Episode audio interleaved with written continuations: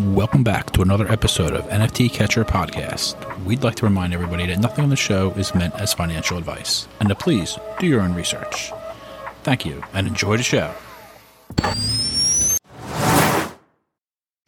Now the subject is NFT. They're known as non-fungible tokens, or NFTs. NFTs are exploding in popularity. This is a technology that will forever change the way people interact. So it is happening whether you understand it and like it or not. This phenomenon is moving the digital. You have now joined Jenny from the blockchain and Michael Keen on the NFT Catcher Podcast. What's up, everyone, and welcome back to another episode of the NFT Catcher Podcast with me, Jenny from the blockchain, and my co-host, Michael Keen. For today's interview, we have Gigi joining us. She is a software engineer and founder of CryptoTechWomen and W3 Learn Academy. And I'm super excited to jump into this interview with you. I have seen you so many times at events. We definitely have to talk about events. And yeah, I think we first met over a year ago at a Smilesverse party. And then I've just run into you at every single event ever since. Probably see you as much as I see CryptoStorm at this point. So yeah, but it's great to have you on. Thank you for joining us, Gigi, and welcome to the show. No, thank you so much for having me. And yeah, I definitely saw you at Smilesverse. You did your little content. But I was telling my friends, I'm like, I listened to NFT Catcher Podcast. I think it was like, when did you guys start it? I'm pretty sure it was late 21 when I first heard of it. And I was August 2021. Yep. So we've been out here. That's awesome. Yeah. And I was even, because you know what's crazy is you had, or whoever ran the CryptoTechWomen Twitter account, had messaged me back in December of 2021, and I did a Twitter Spaces with you guys. And I totally had kind of forgotten about that, and then I was like, "Oh my god, that's right! Like, we did a Twitter Spaces together really early on." Yeah, so, yeah. Now I remember that. We were super excited because I think there's a lot of podcasts that were on at that time, and I love the way that you guys structure the show and the people you brought on. So I was like, "Yeah, let's get them in." Hey, thank you. Yeah, it's been a fun journey with this podcast. Michael, how have you been? It's been a while since we've recorded. It's been like 10 days. I know. It feels like it's been a little bit. I've been great. Everything's good. Had a nice vacation with the family, Jersey Shore, Philadelphia. Jersey Shore. Yeah, that's where I was last time when we talked. Oh, okay. Jersey Shore. Now I'm back in Florida, back in the office. Nice. Yeah, everything's good. We're in Florida. I just moved to Miami. Yeah, I saw you in Miami. I'm in Broward. I'm in Parkland. We'll have to do an NFT meetup here. That would be the awesome. 5 of us that are left.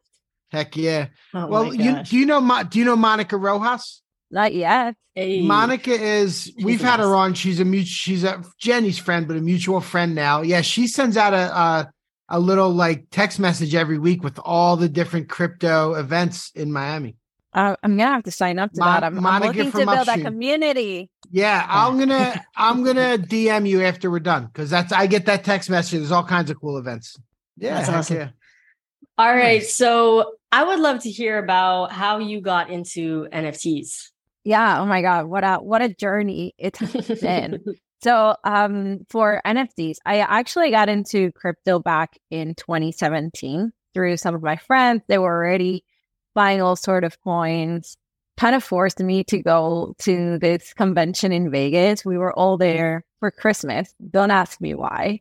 And they're like, oh, there's this event happening. Like, you just have to go with us because we're all going. It's like, great. And that was the first time I started hearing about, differences between stock and coins. And, for me it was, okay, they're doing really well. So I'm just going to trust the process. And these are people that have bought and hold for 10 years, right? And they're doing really, really well with that strategy. And I was like, okay, I'll buy some. But I wasn't really deep into it. I'm a coder since I was 16 years old. And that's always been my love and my passion, just coding. Later on in 2020, I believe, or 2021, as I was working for my previous company, Forethought, we did a little retreat. It's the pandemic. We got a house in Vegas. So somehow Vegas is a recurrence thing. And we were just all there kind of like building things together for some clients that we have. And I remember it's the Zed run was popping at that time. It was going crazy. And I was just kind of making jokes with the team, like, oh, we should build like an NFT and, you know, and I don't know, that was kind of like me going into the NFT craze, but really it was Gary V. Gary V did a podcast. I feel like he's always ahead of his times. Like he always knows what's going to pop. And he's like, you have to learn about this technology. And the first proposition was really something that I cared about, which was the flexing. Like you can flex, right? You can say you're the only owner of this and it's verified on chain. And I'm not much of a flexer, so it's like, sounds interesting. I know of a certain demographic that would enjoy that. I'm from Venezuela. Like, we literally hide our phones to go on the streets, you know, because someone might steal it. Like, I'm not. But I thought it was really cool, and I just kept reading about it. Eventually, one of my friends who I told about, like, I was like, you got to go into this NFT thing. He came back to me at some point and was like, hey, you need to learn Solidity and help me build play to earn game. And I had no idea what Solidity was, but he did say like, hey, we're gonna make a challenge, let's see who can learn first. And I am highly competitive, so once it was propositioned that way, I kind of just went all in into learning Solidity just to beat him. I fell in love with the technology and the potential that it had outside of just flexing things. And you know, I think the technology itself, especially being code, was something that really attracted me into learning more about it and kind of building something that could do good through the power of the kind of like ERC21 like contracts. And I think crypto as a whole, you know, has so much potential to do so much good. And it's all about how we're using it. And that was back in 21. It was like summer 21, fell in love and came into this world. That's amazing. And so you got into coding at 16. I am also very curious, what got you into coding? You know, that's not like a typical career path for women. And like, that's like, I mean, that's amazing that you got into coding at such a young age. What got you interested in that? Like, was there somebody that introduced you, a family member? Like, how did you kind of, you know, decide that you wanted to be a software engineer or developer? I don't know. Is it the same thing? Software engineer and developer? Yeah, they you can use that however you want. So at that age, I became independent from my family. Actually, at 16, I got emancipated and I wanted to build this life that I had envisioned. And to do that, I knew I had to maybe like step away from the nest. So at 16, I got emancipated. I'm kind of always researching. So researching has been a part of my life. I'm like researching what are the highest paid jobs that you can get. And software engineer is obviously one of them. Like, it's been on the list since forever. And I would just go through the entire list and like look for jobs and kind of like research. But what's happening in the background, it's Google is selling my data, right? And it's selling like companies, hey, this person is interested in this. So eventually I got an ad from Codecademy and it was like, learn how to build an app.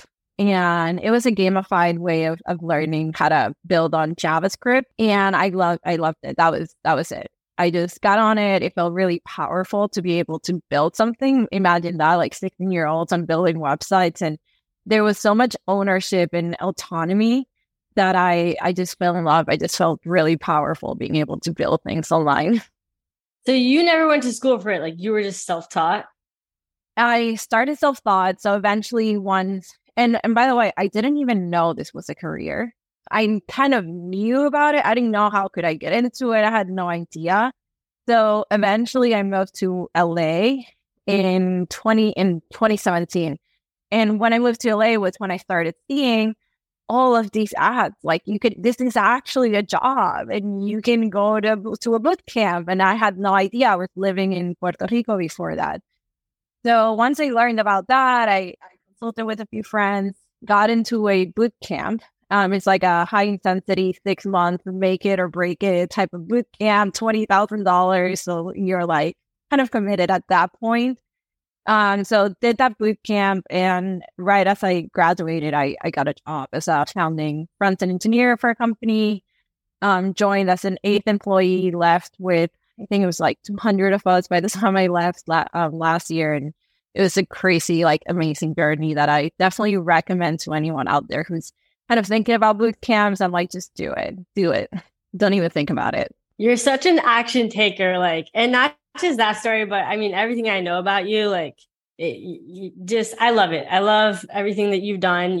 You've done so much in the Web3 space too. We haven't even started talking about that yet, but okay. So after, you do that boot camp, what's kind of the next step in your journey as a software engineer? Yeah. And then how do you tie into, and then when you kind of decide you want to create your own project, CryptoTechWomen? Yeah. So, okay, I'll make it short. So basically I did a boot camp. I know I need a job. I'm applying to jobs. It's really rough out there applying to jobs, especially at that time because bootcamps were so new, where now bootcamps are more acceptable because kind of the people from bootcamps have been vetted, and now they know, if you come from a bootcamp, you got it still. Like, if you put the time in, you got it. At that time, it was so new. So it was doing interviews, but honestly, I think it was a great process. So did an interview. Flew to San Francisco to do one for my previous company called Forethought. Fell in love with the team. It's pretty cool. Was the first women engineer in there for a while. I was like, we need more ladies here. We kept trying to improve the pipeline, but it was pretty fast growth. So I came in. My job was to get our MVP recreated into React, which was my expertise, and it just kind of like blew up from there. I think I had a lot of knowledge from like management as well that I did before even becoming a software engineer. So it kind of tied up to put me in a great place where I was able to help build pipelines and processes within the company, eventually mentor a bunch of engineers. And I never saw myself leaving, which is the crazy part.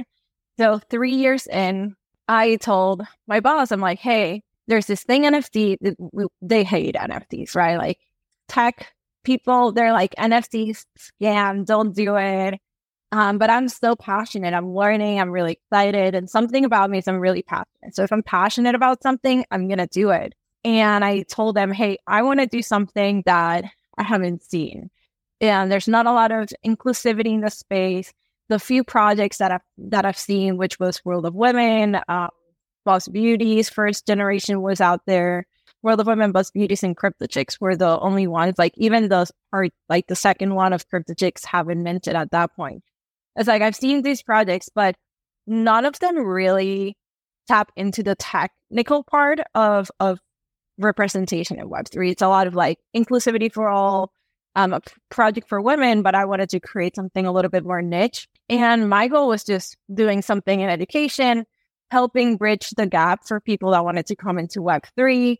And something that I saw really, really early on is that in Web3, people were paying more than they were paying in normal traditional tech companies because there was less demand of people looking for jobs in this area.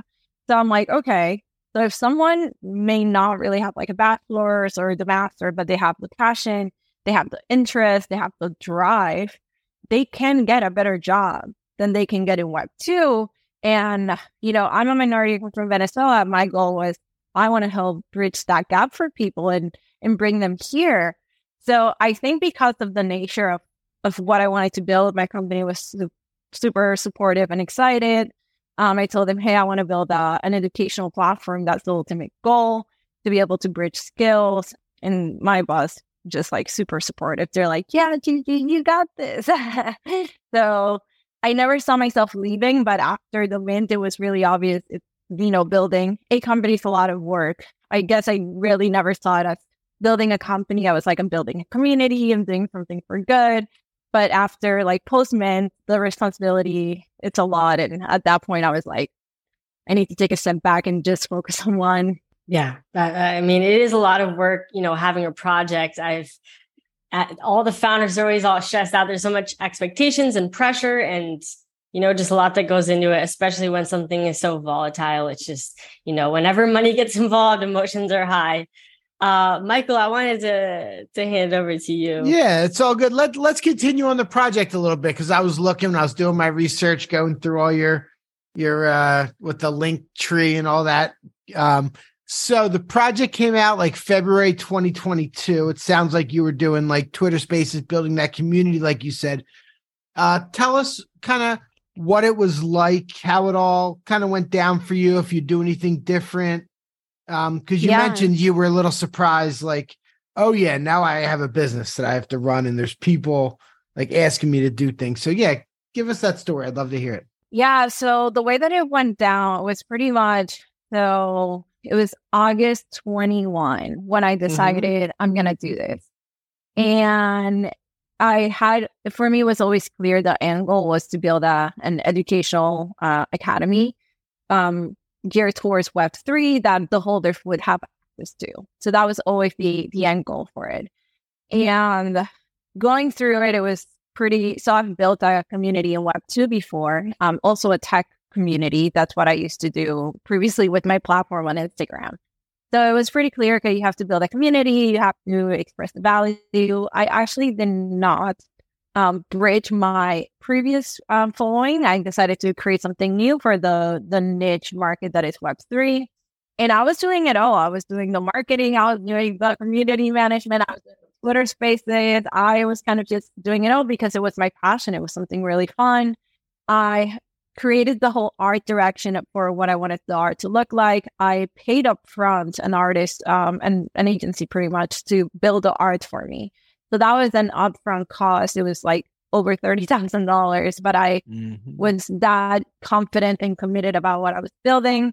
As a software engineer, I built my own website. I also built those smart contracts, and I hired two Solidity developers to come with me and advise me and, you know, make sure that what I'm doing is right and correct. And that was kind of the process from August to December. So by December, I've been building this community. People want to mint. It's real at this point.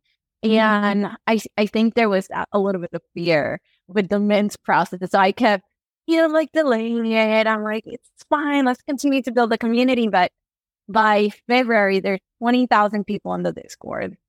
It's a hype mint. I have no idea. I think just building a community and doing it right was what brought a lot of people to want to support this and mint this. And by February, my community was like, Gigi, like, it's been like 6 months. We either mint this or, you know, there's so many other projects dropping, like bring this to life.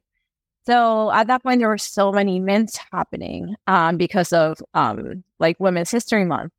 So I decided February 26th, we'll do our mint. We'll do a pre-sale.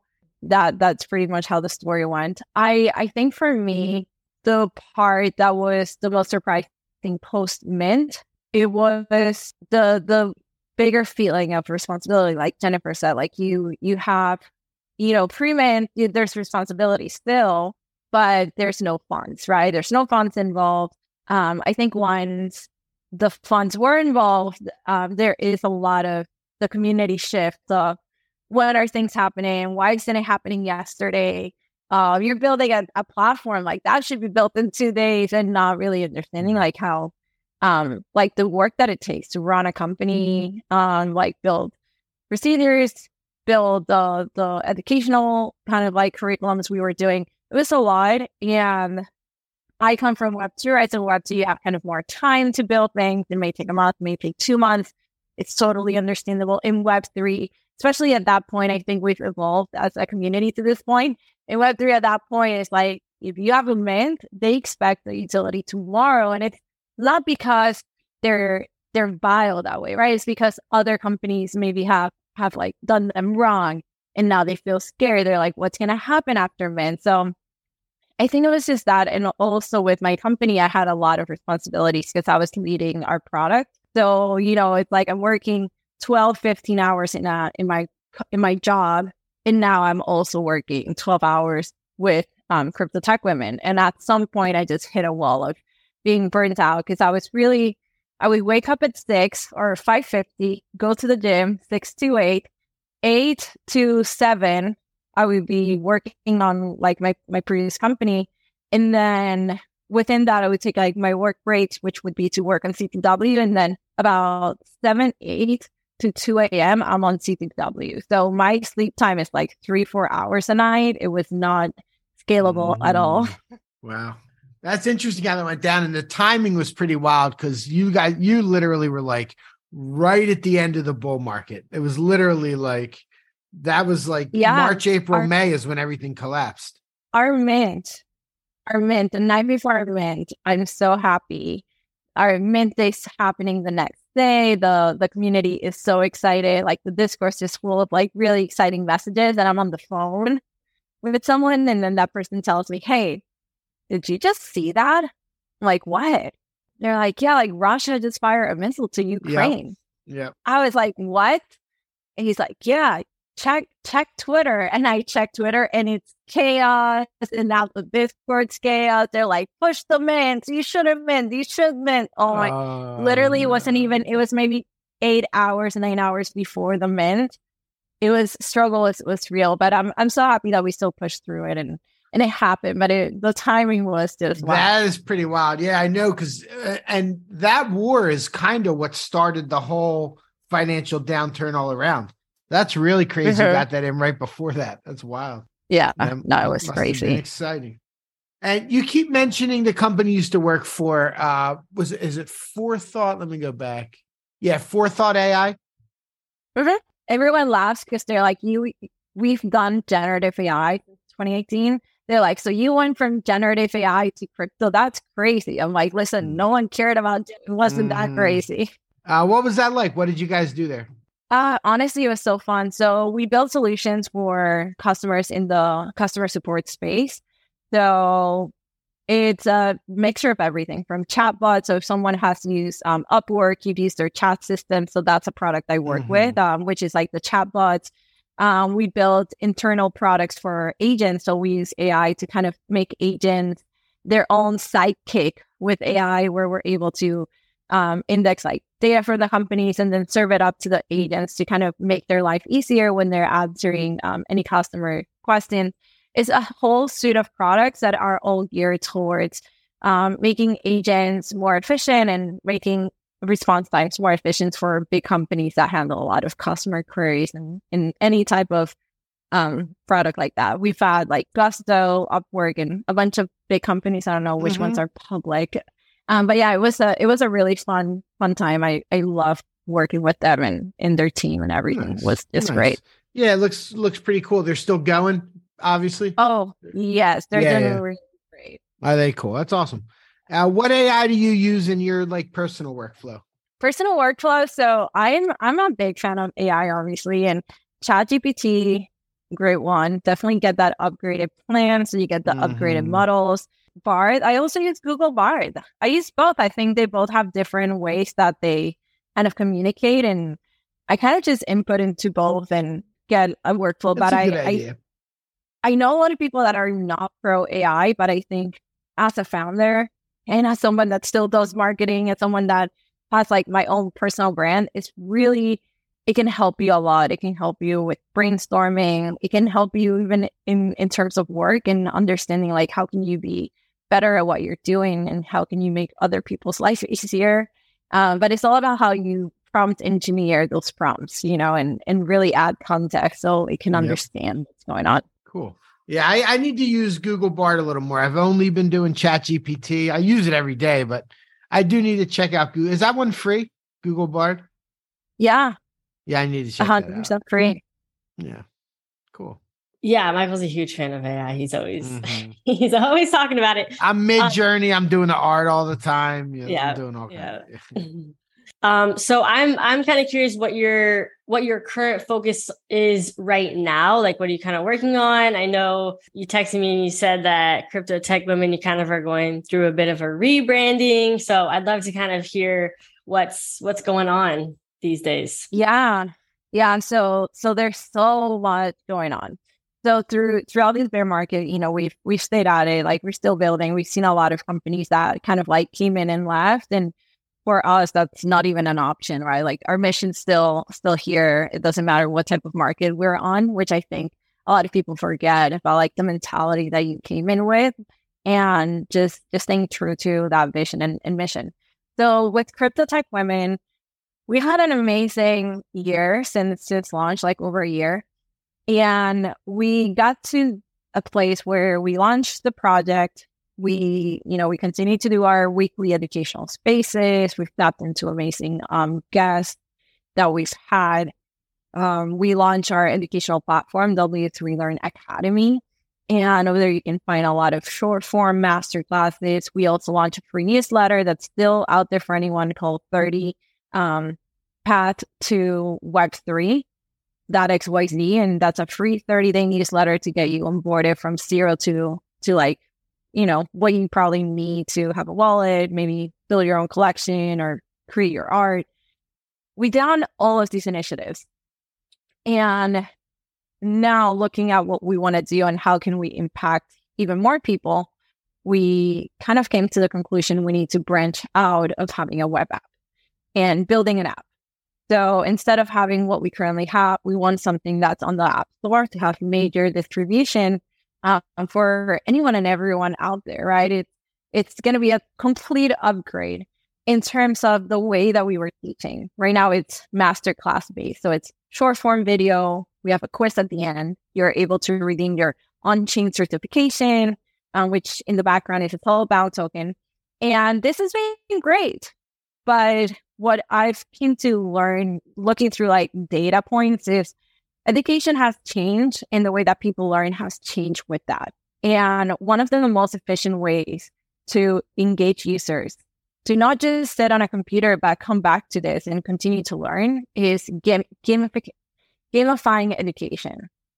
So that's one of the main things that's changing. So we do want to update the name. We love the name CryptoTechWomen. And if you currently are listening to this, you can find those. But we do want to have a name that is even truer to the mission, because at the core, our mission is to create accessible ways for everyone, especially minorities, to learn about Web3 or emerging technologies. And CryptoTechWomen, in a way, may not really communicate what the app is doing, right? So we want to kind of just make it into an app, have a name that is for the community, that is for the product.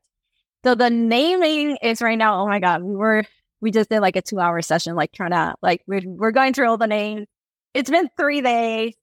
We've been talking about all of the other characteristics. It's been a process right now, kind of rebranding if anyone has gone through that.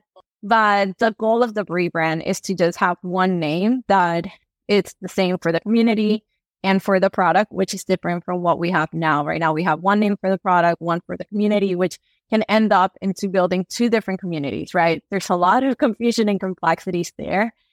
So having one concise name that is able to communicate what we're doing is something easy.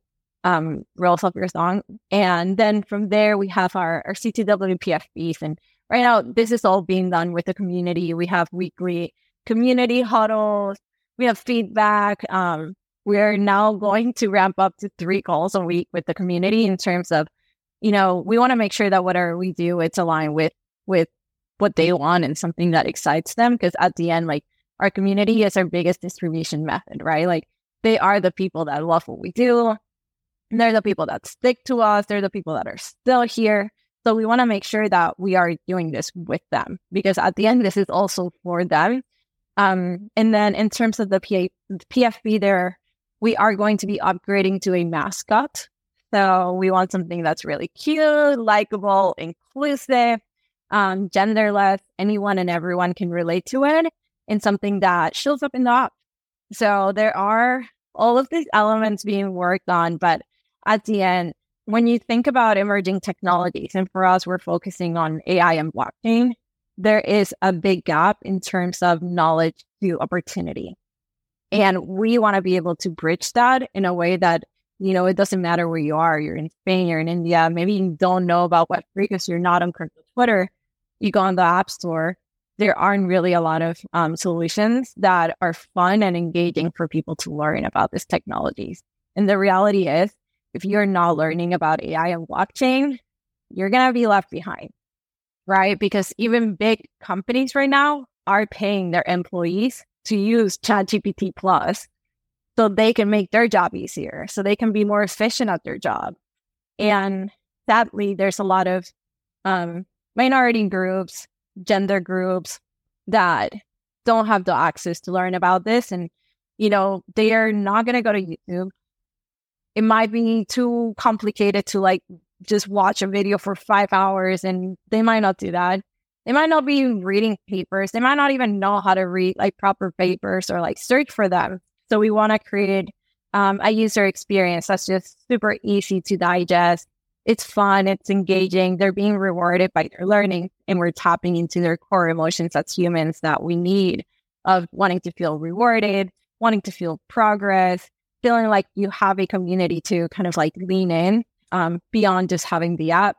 And with the new mascot, also being able to create a lot of content that communicates to the new era, which is Reels, TikTok, Gen Z. So that is a big process, but we're trying to do it as fast as possible to, you know, have something really cool to show. That's great. Wow. And honestly, yeah, you guys are doing so much. It reminds me of the saying, like, build and they will come, right? It's like you guys are just building. And I actually have a Crypto Tech Woman, which if you guys want to look at the collection, you can, you know, check this out on OpenSea or any other ETH marketplace. But Crypto Tech Women, look it up. Pretty good entry point too, like, especially with the amount of stuff that you guys are doing, like, you know, definitely. That's amazing for it to be super easy and accessible and a good entry. Like that to me is one of the best things about the bear market, is like, because prices have come down on a lot of these projects, it's so much easier and more affordable to get into the projects that you've been eyeing, or, you know, support builders in the space without really having to shell out a lot of money. So that's great. So one of the things you said was, you know, you were changing the art over to like a mascot type thing. So is my Crypto Tech Woman is the metadata going to change? Like, is the image going to be a different image now, or how does that work? Yeah. So this has been a process where that, like, those are all the things that we're chatting with the community about, whether it's a burning mechanism where you have to burn your CTW. But in that process, there are people that are very attached to it, right? Like they don't want to burn it. They love their CTW. They feel like they meant to go right one. So we're kind of walking through and negotiating what could be a good claim mechanism.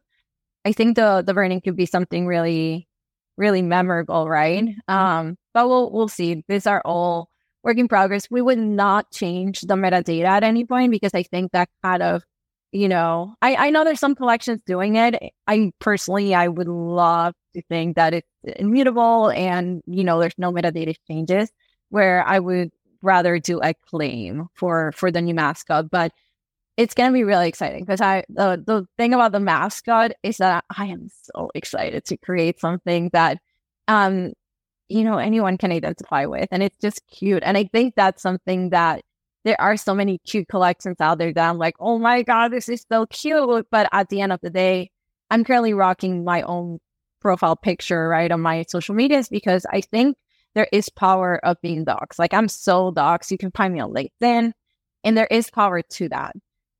But eventually I would love to wear something that maybe is mine, and that I also think it's like really cute. So, but no, there's no metadata changes.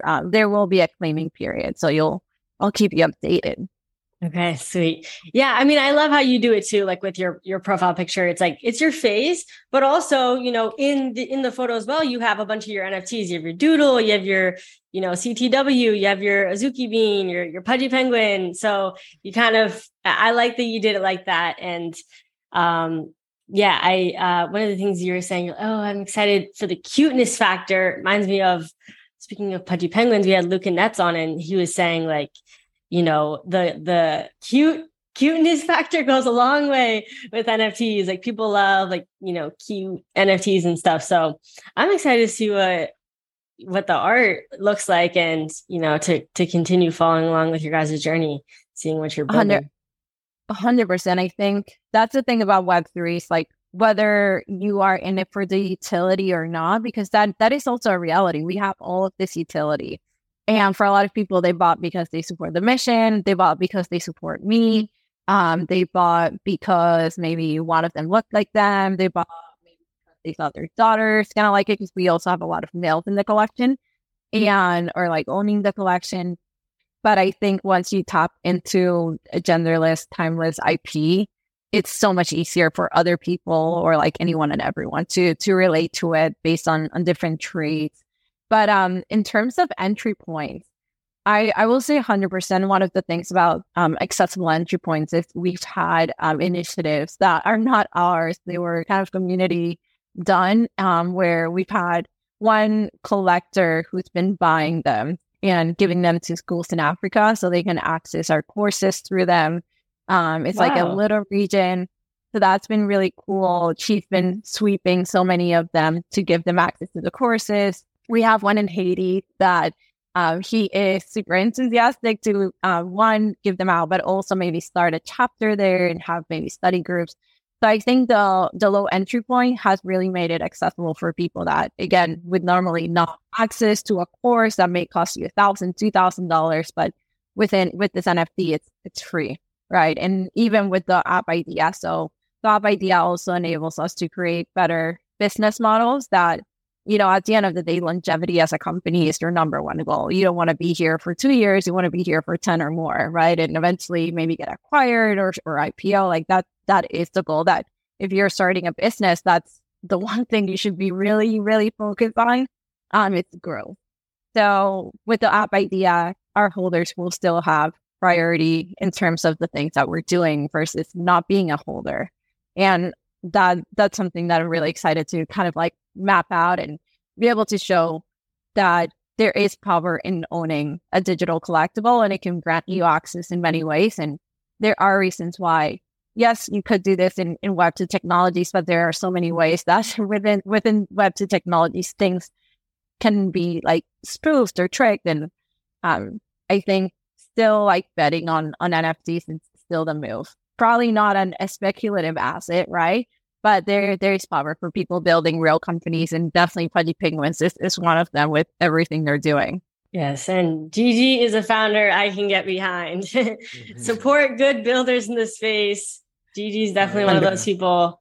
And you're always speaking at events too. I mean, yeah, I was saying I run into you at a lot of events, but you're also speaking at a lot of events. NFT NYC, most recently you spoke at, all over your Twitter page, you're speaking at a ton of events. How has that speaking and also like kind of the power of networking and going to events been beneficial for you, as a builder in this space? I mean, I think even beyond this space, like when I wanted to be a software engineer, the first thing I do is I would be so weird and I would go to all the networking events, and I would feel so uncomfortable because I would I 100% felt so unqualified to be at those networking events. And I definitely did not feel like an imposter because I wasn't fooling anyone yet, but I was like, oh my God, like everyone here has so much more experience than me. I'm going to sound like a dumbass probably with something I'll say, but I would still do it because showing up is literally 80% of it. Showing up and not being afraid to look like a fool and say the wrong thing, because, you know, saying the wrong thing will eventually lead you to learning the right thing because someone will correct you. So I did that before, and I did the same thing in Web3. My first Web3 event was G Money's Metaverso event in Puerto Rico in December 21. It was actually the day before my birthday. I went there. I met the best people in the space. Like I met like Cooper Turley, who still a good friend, Patruba, like great mind, such a genius in everything he does. I met like the founder of Poa. There was just all these people, which again, I felt I was building my community. There are so many things I didn't know, and that was one of the best things that I did was go to that event. I connected with so many brilliant minds that eventually ended up helping me through thinking through problems, helping me learn about the space more. We ended up doing partnerships eventually together. I mean, networking I think is 100% something that you should do. And even if you don't have the opportunity to go to real events, go to Twitter Spaces. Twitter Spaces is almost the same. It all depends what Twitter Spaces you're joining, right? But for me, networking online or IRL is number one. Like, it's the best way for you to meet people. It's the best way for you to make friends. It's the best way for you to scout for partnerships. Because at the end of the day, if you don't have this type of connection where maybe you've met or maybe you've chatted or maybe you send them a DM, the likelihood of you being able to send a cold DM and landing something is not that good. It's not that good. If you're looking for a partnership, it's rough. I think like building that relationship, and it doesn't have to be that you are building a partnership or anything. It just has to be that if you're in this space, you want friends. This space is rough as it is. That technical space, there are so many new things to learn, and you're not going to learn them by yourself. You're going to learn them by talking to people, by going to Twitter Spaces and learning about what they're talking about. You're going to learn it by going to in real life events and introducing yourself. And maybe that person is not someone who can help you in whatever you're doing, but the person they know is.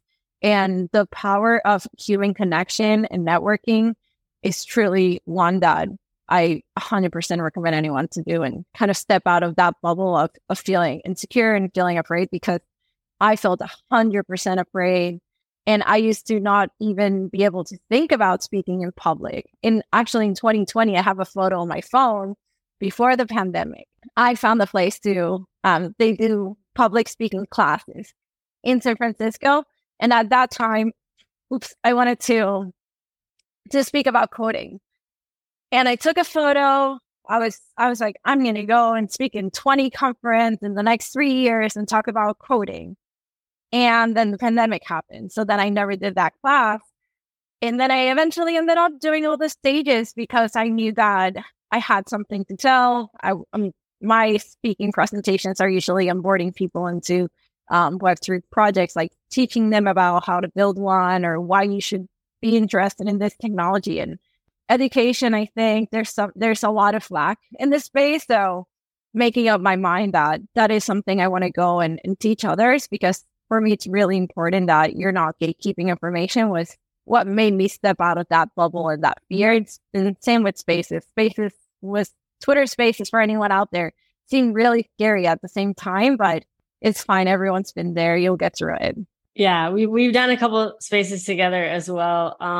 And you have your own show, Twitter Spaces show, The Hot Seat. So if anyone wants to tune in to some good Twitter Spaces, check out Gigi's Twitter. We'll definitely link it. Michael, do you have any more questions for Gigi before we go into I have one more I wanted to bring up. Everybody that listens to the podcast knows how much I love to travel, and I've actually told this story before, but in the summer of 99, I spent the whole summer in Venezuela, all over the country. Where are you from in Venezuela? I am from Puerto La Cruz. You know Puerto La Cruz? I think so. Is that the port that's just across from the island of Margarita? Isla de Margarita? My dad is from Margarita. And then my mom is from I spent time in both. Yeah, I went to Por Lamar, Juan Grego on the island. I loved Juan Grego with the sunsets and just the chill little beach. Like, loved it there. And I was actually, believe it or not, in Plaza de Bolivar the day Hugo Chavez was elected, which is like world history. I know. Yeah, I know. It didn't turn out so good. Did not turn out well. Fun fact, my last name, which I just use my person. Technically, in Venezuela, it's just one name, Giannina Scarlett. I guess in the U.S. it's name and middle. But my last name is actually Bolivar. Oh, wow. Okay. Well, Simone Bolivar. I love it. Are you related, or who knows? There's probably a million. There's probably some line down there. Yeah, I loved it though. We had the most amazing time that summer. Such a beautiful country, amazing people, amazing food. I went over to Mérida in the mountains. That was probably my favorite, with the Teleférico and the whole. We had such a great time. Kicked off my love for travel. I've now been all over South America, all over Central America, almost every country in South America. That's amazing. I personally love to travel. I used to travel way more before becoming a founder, but now I travel for Web3 company, Web3 events. So hey, exactly, you know, you take what you can get. Love it. How long have you? When did you leave Venezuela? I left Venezuela pretty early on. So we officially left in 2002, which is when it started getting really bad, and I continued to visit up until 2011. But after that, it was really, it's really tough to visit. And still to this day, so most of my family is there, except for my mom and brothers and my real dad. And, you know, it's rough because I love my family so much. I want to be there with them. And that is rough. You know, it's tough. So for anyone out there who was in my shoes, I'm with you. It's really rough, like being outside in a different country by yourself, but you know, it just makes it so much more possible for me to help them by being out here and you know, doing my thing here. So it balances out. Interesting. Good to hear your story there. Yeah, no, I mean, it's really a shame. I've heard things have gotten a little bit better, but no, not from what you've heard. That's no. I watched like people travel there, some of like the YouTube travel people, but they probably don't give the full story. And yeah, and there, I mean, also just like the level of security that you have to travel with, right? To be able to be safe. Like I have friends that are from Venezuela, still have the full accent, look like, you know, Venezuelans, because for my family, they're like, you're blonde, like you need to dye your hair brown, you need to, you know, there's a lot of steps to take. And I know people from there that, you know, have gotten into situations, including my family. So it's not good. I want it to be better. One day it will be better. One day it will. Sweet. Okay, so let's go into our final segment here, which is our Gas Wars rapid fire question segment, where Michael and I are going to ask 5 questions each, not necessarily related to, you know, the Web3 space. And yeah, you'll just answer them in like a sentence or less if you can. Sounds so fun. I'm so ready. All right, sweet. I guess I'll go first here. What's something you've always wanted to do but haven't done yet? Skydive. Ooh, I went skydiving actually. I would recommend it. I'm so scared that I want to do it one day. I think I will pass out, but we'll see. Oh my God. I'm willing to try. Yeah. What's your favorite thing to cook? Ooh, favorite thing to cook. It has to be my breakfast. Basic. It's turkey bacon, eggs, and I just put it in a tortilla and I make that a little wrap. Nice. Ooh, keeping it simple. Love it. Where was the one I was going to ask? Oh yeah, this one ironically ties in with Michael's, but what is your favorite restaurant? Ooh, my favorite restaurant. Wow. I mean, I have to say this is very basic LA vibe, but I really love Catch LA because it has really great food, really great vibes, really great ambience. And that's usually where I go celebrate things when I'm excited. Nice. What was your first job? Oh, my first real job was working on the clothing on the dressing room department at TJ Maxx in New Jersey, in Cape Cod, Massachusetts. I used to always like TJ Maxx. That was like where I would shop when I was like a teenager. Always. What was your favorite TV show as a kid? That 70s show. Okay. Wait, as like a little kid, or how old were you when you were watching? As a little kid, it was probably Pokemon or Dragon Ball. I'm a nerd. Okay, nice. Apes or punks? Ooh, punk. That's what everybody's been answering. I know everyone's been saying punks. Down. Yeah, everyone's saying punks. Oh, is it? It's always been punks though. Yeah. It's always been punks for me. I like the provenance. That's what Gary V always said, too. You mentioned Gary V earlier. He always said punks is the one that's going to last. Yeah, but like the provenance, you know? Yeah. And they don't have to execute. Yeah, they're just art. Right. What's one book that's changed your life? One book that changed my life is called Choice Theory by William Glasser. definitely recommend to anyone out there. I literally recommended it yesterday to someone else too. I was like, changed my life. You have to read it. And I gave it to... Give us a little synopsis. Yeah, so choice theory is really amazing. It literally is about choice theory. So I think in life, a lot of us react and we take actions and we take reactions and we think we're thinking, but no one's actually thinking. But when you take a step back, when things happen to you, even before you react, thinking about all of the possibilities in terms of if I do this, what do I think will happen? And seeing all of the ways that your actions can change the outcome of anything that's happening. So it was really powerful, still is. Definitely recommended to anyone out there. I love that. I'll have to get that. Choice theory. Choice theory. I like throwing things like that into ChatGPT and having them give me some bullet points. That also works. Yeah. Wow. That's typically my move. Did I survive? Yeah, I think, Michael, you got one more. I have two more and you have one more. Oh, shit, really? Okay. Right, yeah. Best concert you've ever been to? Ooh, I mean, I'm Latina. Bad Bunny, baby. Hey, let's go. Bad Bunny has some bangers.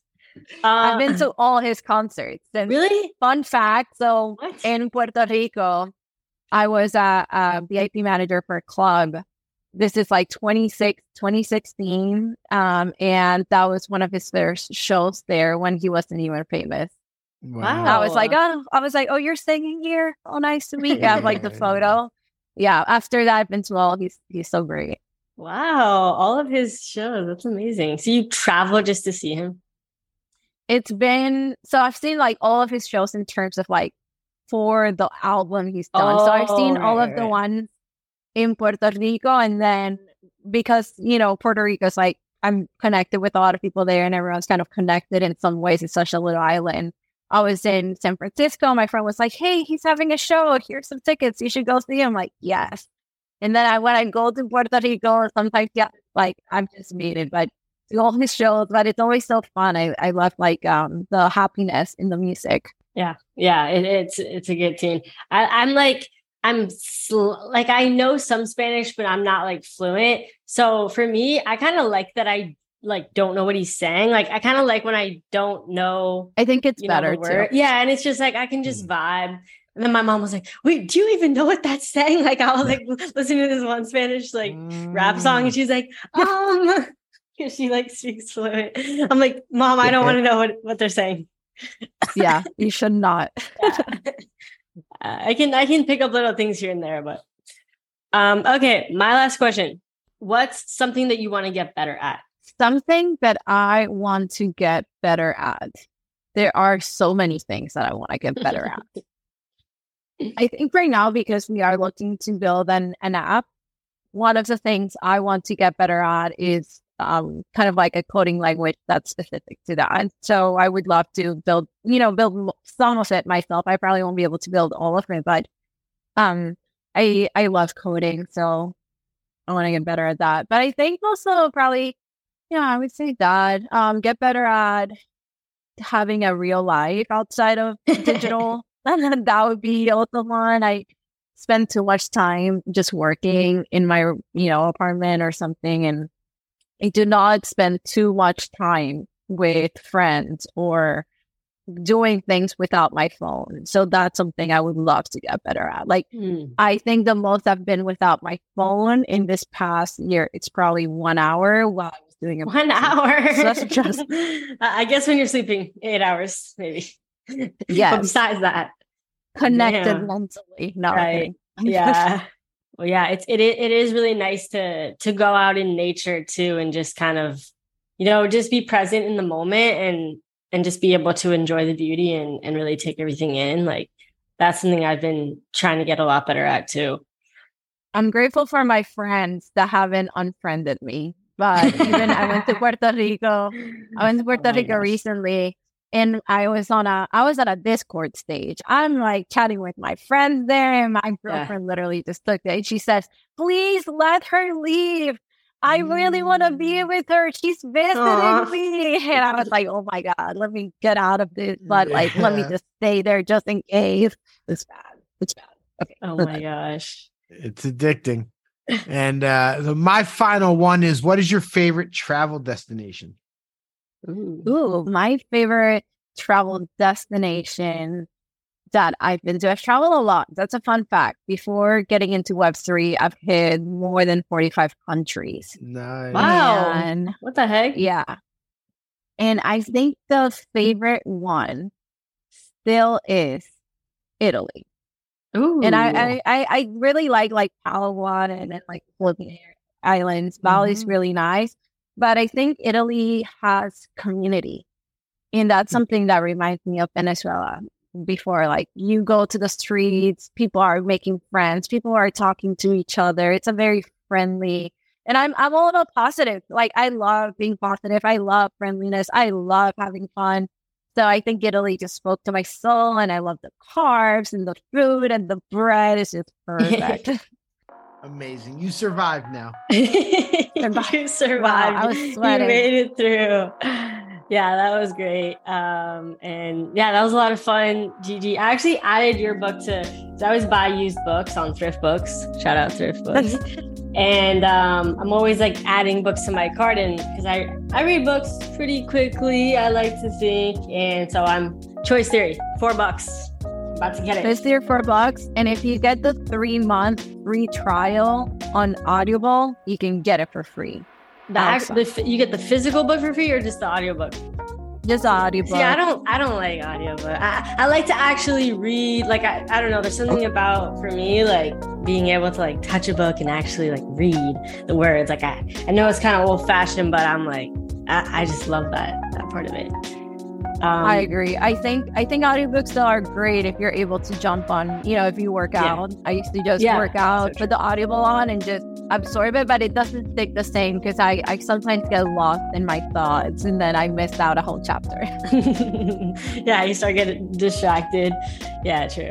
Yeah. I mean, you can get distracted while reading too. Like, I sometimes that happens, but anyway, enough about books, enough about reading, folks. Thank you so much, Gigi, for joining us on the show, and shout out to everybody who tuned in to this episode. We appreciate you, and we'll catch you in the next episode. Peace. Thank you for tuning in to the NFT Catcher Podcast. We hope you enjoyed today's episode and learned something new about the exciting world of NFTs. If you enjoyed today's episode, please take a moment to subscribe to our podcast on Apple, Spotify, or wherever you listen to your podcasts. And if you really love what you're hearing, please leave us a rating and review on your favorite platform. If you want to stay up to date with the latest news and insights from the NFT space, be sure to follow us on all the socials at NFT Catcher Pod. You can follow Jennifer at Jennifer_Sutto and Michael at NFTicket. I'm your producer, Andy, and I'm at AJC254. Our theme song's by It's Just Los. We always appreciate your feedback and support, which helps us reach more people and bring you informative and engaging content about NFTs. We look forward to bringing you more great NFT content in future episodes. Thanks for listening. Peace.